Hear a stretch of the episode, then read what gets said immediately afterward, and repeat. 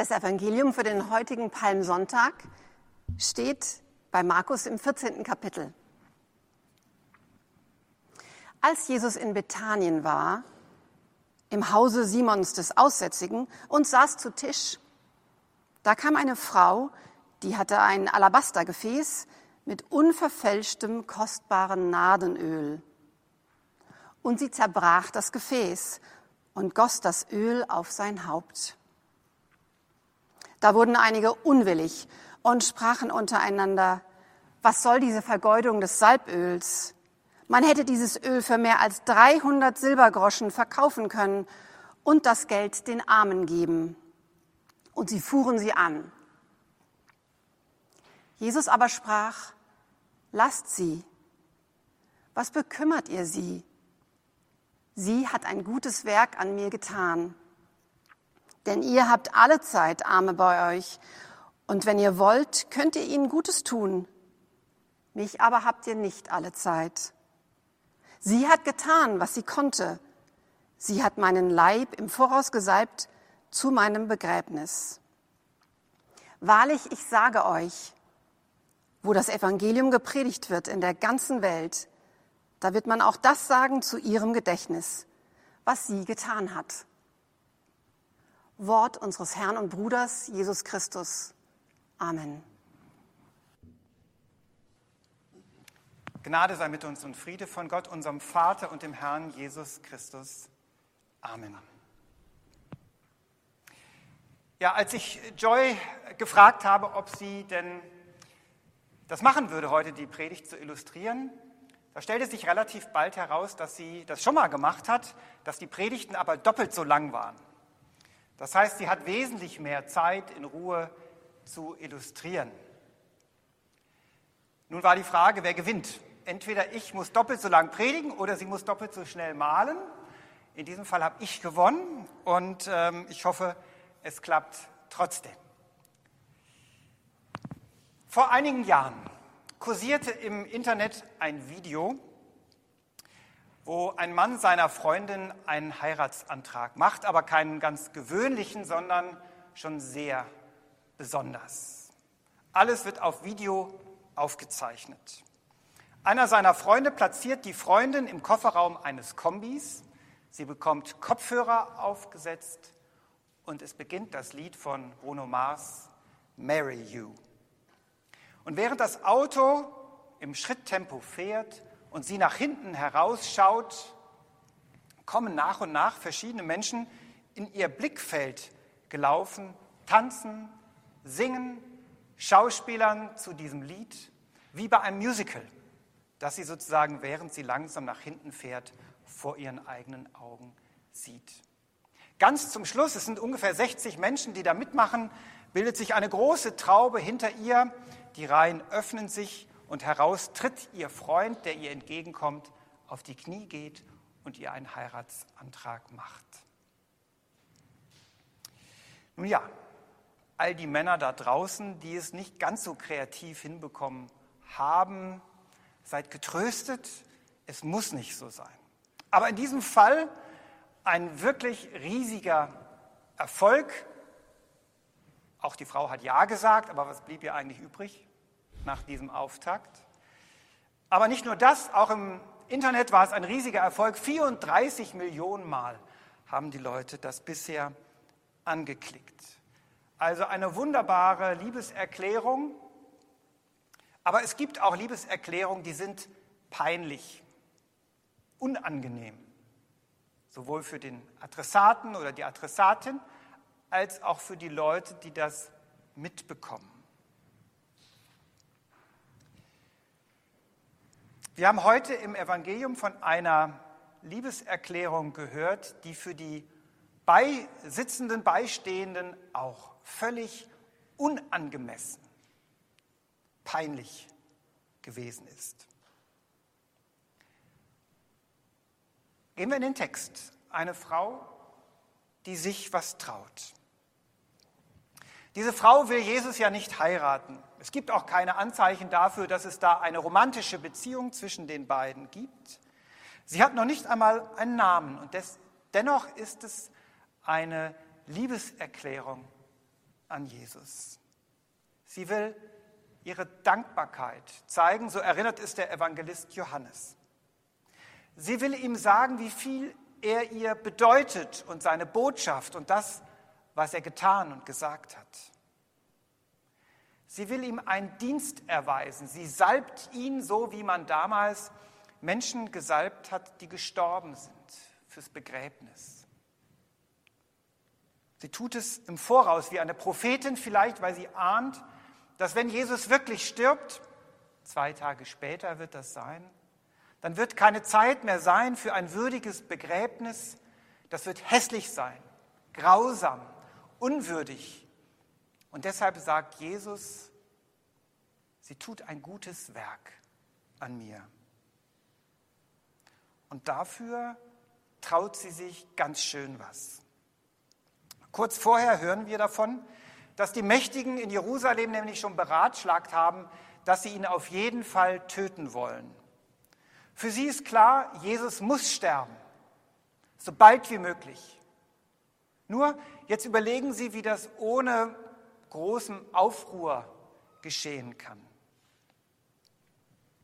Jesus ist am Abend zu Gast bei Simon dem Aussätzigen in einem Vorort von Jerusalem. Mit einigen Männern sitzt er oder liegt er um einen Tisch herum, eine Männerrunde, wie es damals üblich war. Auf einmal platzt diese Frau hinein. Keiner weiß, wie sie es eigentlich geschafft hat, ins Haus zu kommen.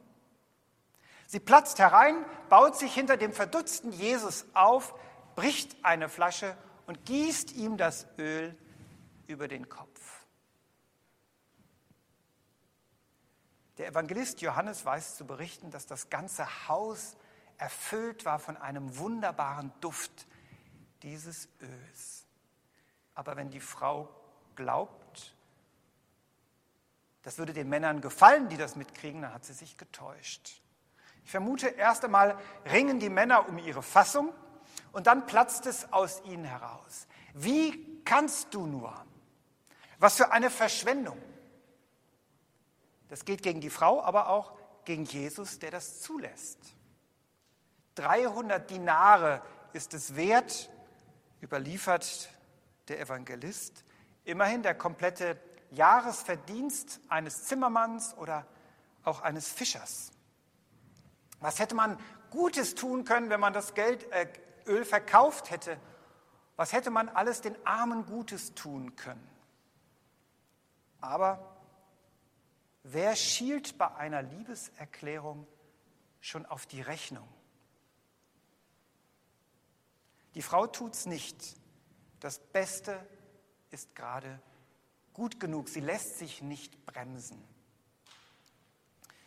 Für die Männer ist das ein Skandal. Und wenn man sieht, wie die Geschichte auch weiter überliefert und erzählt wird, wird der Skandal immer größer.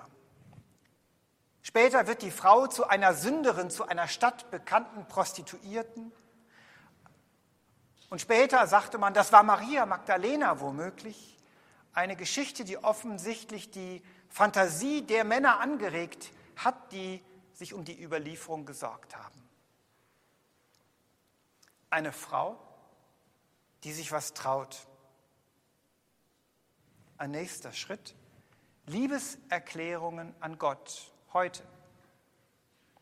Ich habe schon viele Liebeserklärungen an Gott oder an Jesus erlebt und ich denke gerne an meine Studienzeit in Marburg zurück. Im Gottesdienst der Gemeinde, zu der ich damals gehörte, gab es immer auch einen besonderen Moment der Stille, wo man laut beten konnte. Und Teil der Gemeinde war ein Mann, ich weiß gar nicht, wie alt er war, er hieß, er hieß Micha, der immer da war. Er war geistig behindert und kam immer in Begleitung. Und wenn im Gottesdienst die Stille da war, dann wusste jeder, was kommt. Denn sobald gesagt wurde, wir können unsere Gebete vor Gott bringen, brach es aus ihm heraus. Und er fing an und es sprudelte und er sagte Jesus, wie er ihn liebt und wie er dankbar ist und wie er sich freut, bei ihm zu sein und mit ihm verbunden zu sein. Es hörte gar nicht mehr auf. Und deshalb stand immer einer neben ihm, der irgendwann ihm die Hand auf die Schulter legte und sagte, okay, jetzt lass die anderen auch mal ran. Es war Micha egal, was die anderen dachten. Er ließ sich erst dann bremsen, wenn jemand sagte, okay, die anderen dürfen doch auch mal. Liebeserklärungen an Jesus können unterschiedlich aussehen. Ich denke an manche unserer iranischen Geschwister in der Gemeinde. Viele sind im Iran gar nicht sonderlich religiös gewesen, manche waren fromme Muslime. Und dann irgendwann begegnen sie Christen, sie fangen an, in der Bibel zu lesen und dann irgendwann, man kann es nicht anders sagen, verlieren sie ihr Herz an Jesus.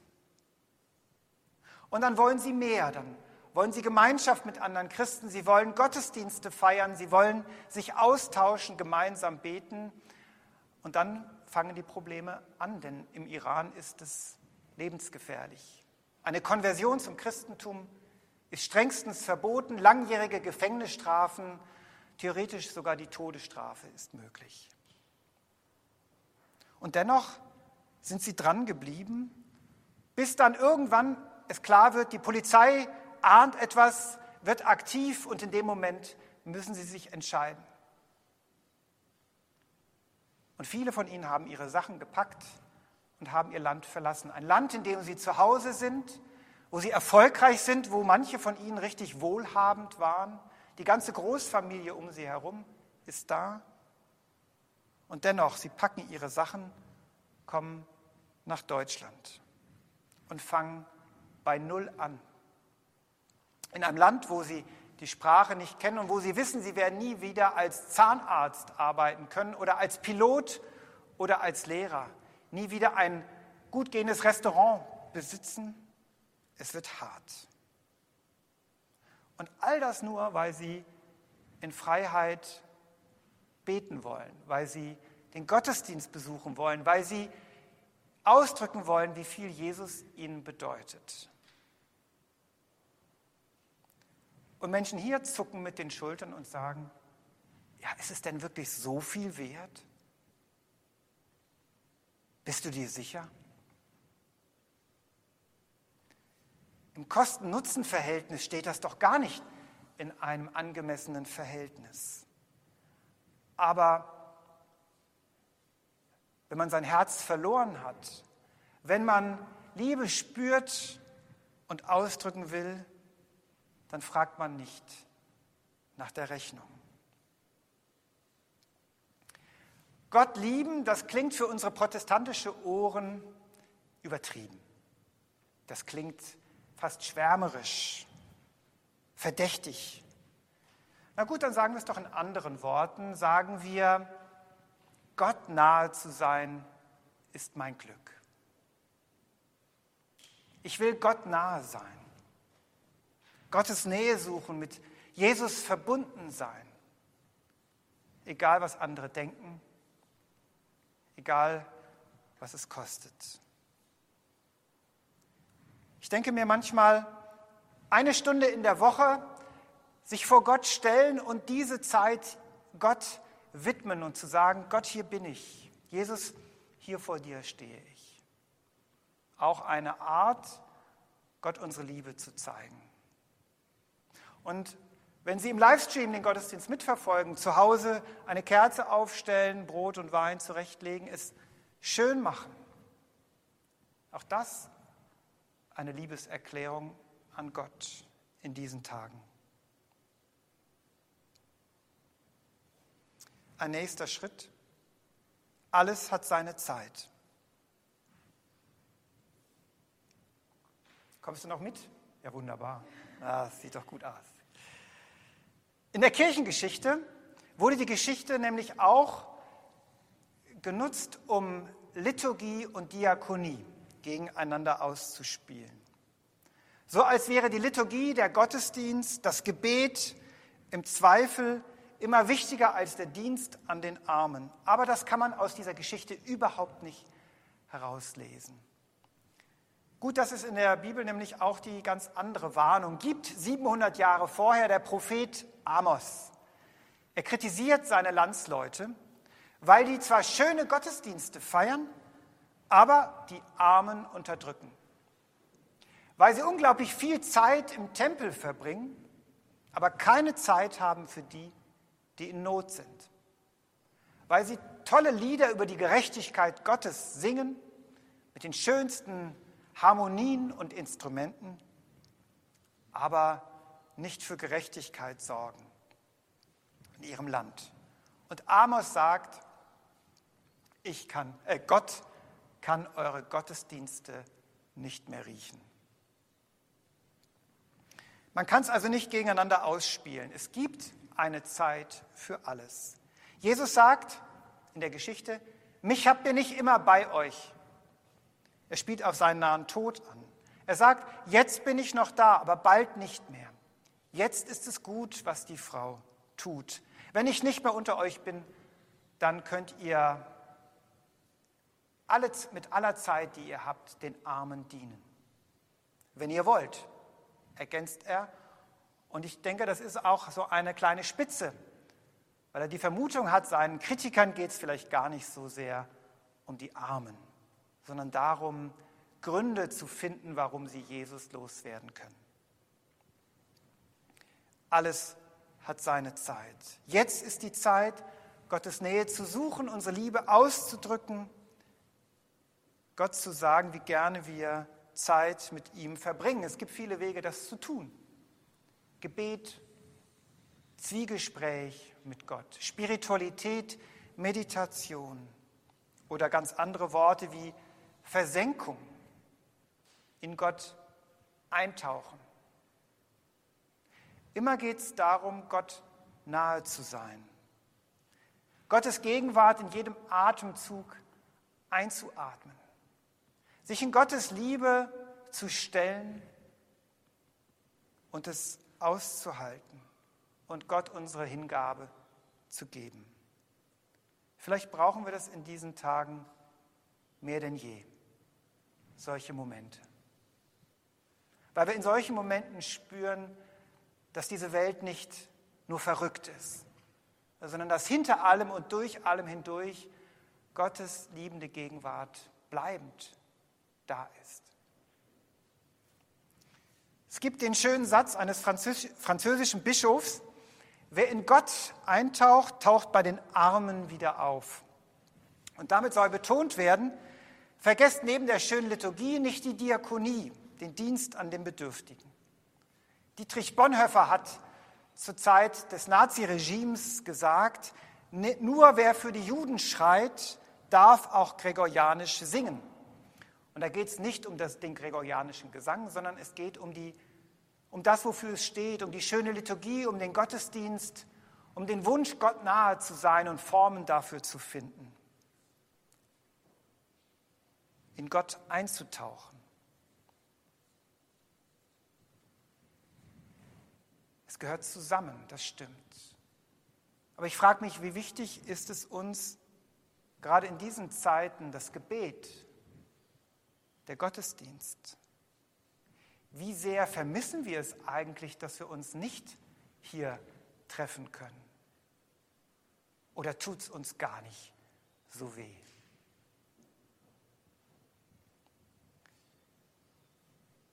In Gott eintauchen Deshalb, bevor wir an das Auftauchen denken, lasst uns über das Eintauchen nachdenken in Gott. Alles hat seine Zeit.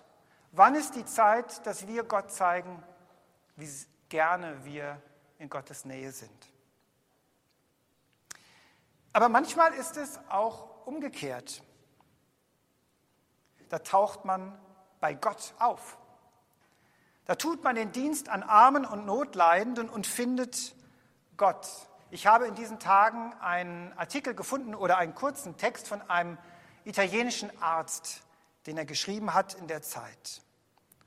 Und ich möchte daraus zitieren. Er schreibt, Niemals, auch nicht in dunkelsten Albträumen hätte ich mir vorgestellt zu erleben, was hier vor sich geht. Wir sind zu Sortierern am Band geworden. Wir entscheiden, wer leben und wer nach Hause geschickt werden soll, um zu sterben. Bis vor zwei Wochen waren meine Kollegen und ich Atheisten. Ich habe immer darüber gelächelt, dass meine Eltern in die Kirche gingen. Vor neun Tagen kam ein 75 Jahre alter Priester zu uns, ein freundlicher Mann.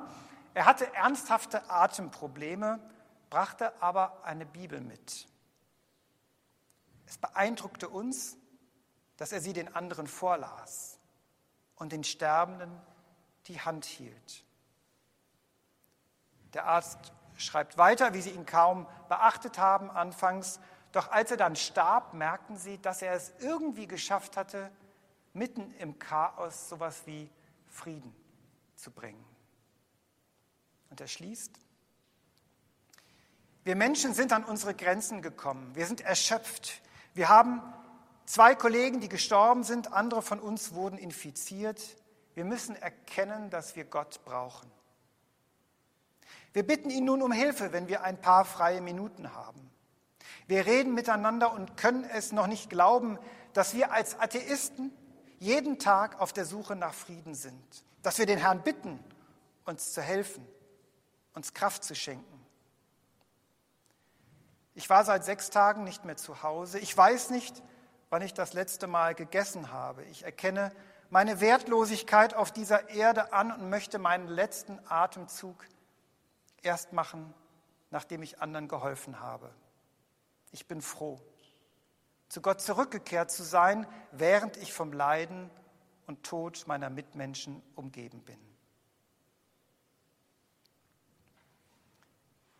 Es ist egal, wo du auftauchst. Hauptsache, wir tauchen ein. Egal, wo wir eintauchen und auftauchen, wir werden Gott und die Notleidenden nie trennen können. Es wird immer verbunden sein. Wir können Gott nicht haben ohne den Dienst an denen, die uns brauchen.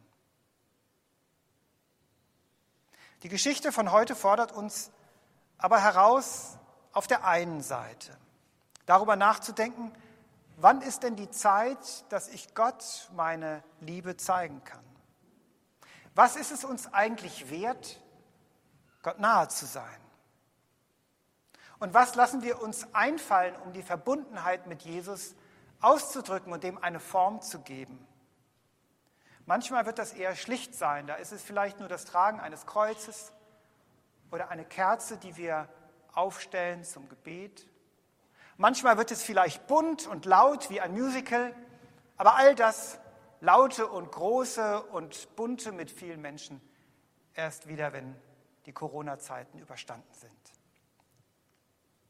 Und der Friede Gottes, der höher ist als all unsere Vernunft, bewahre unsere Herzen und Sinne in Christus Jesus. Amen.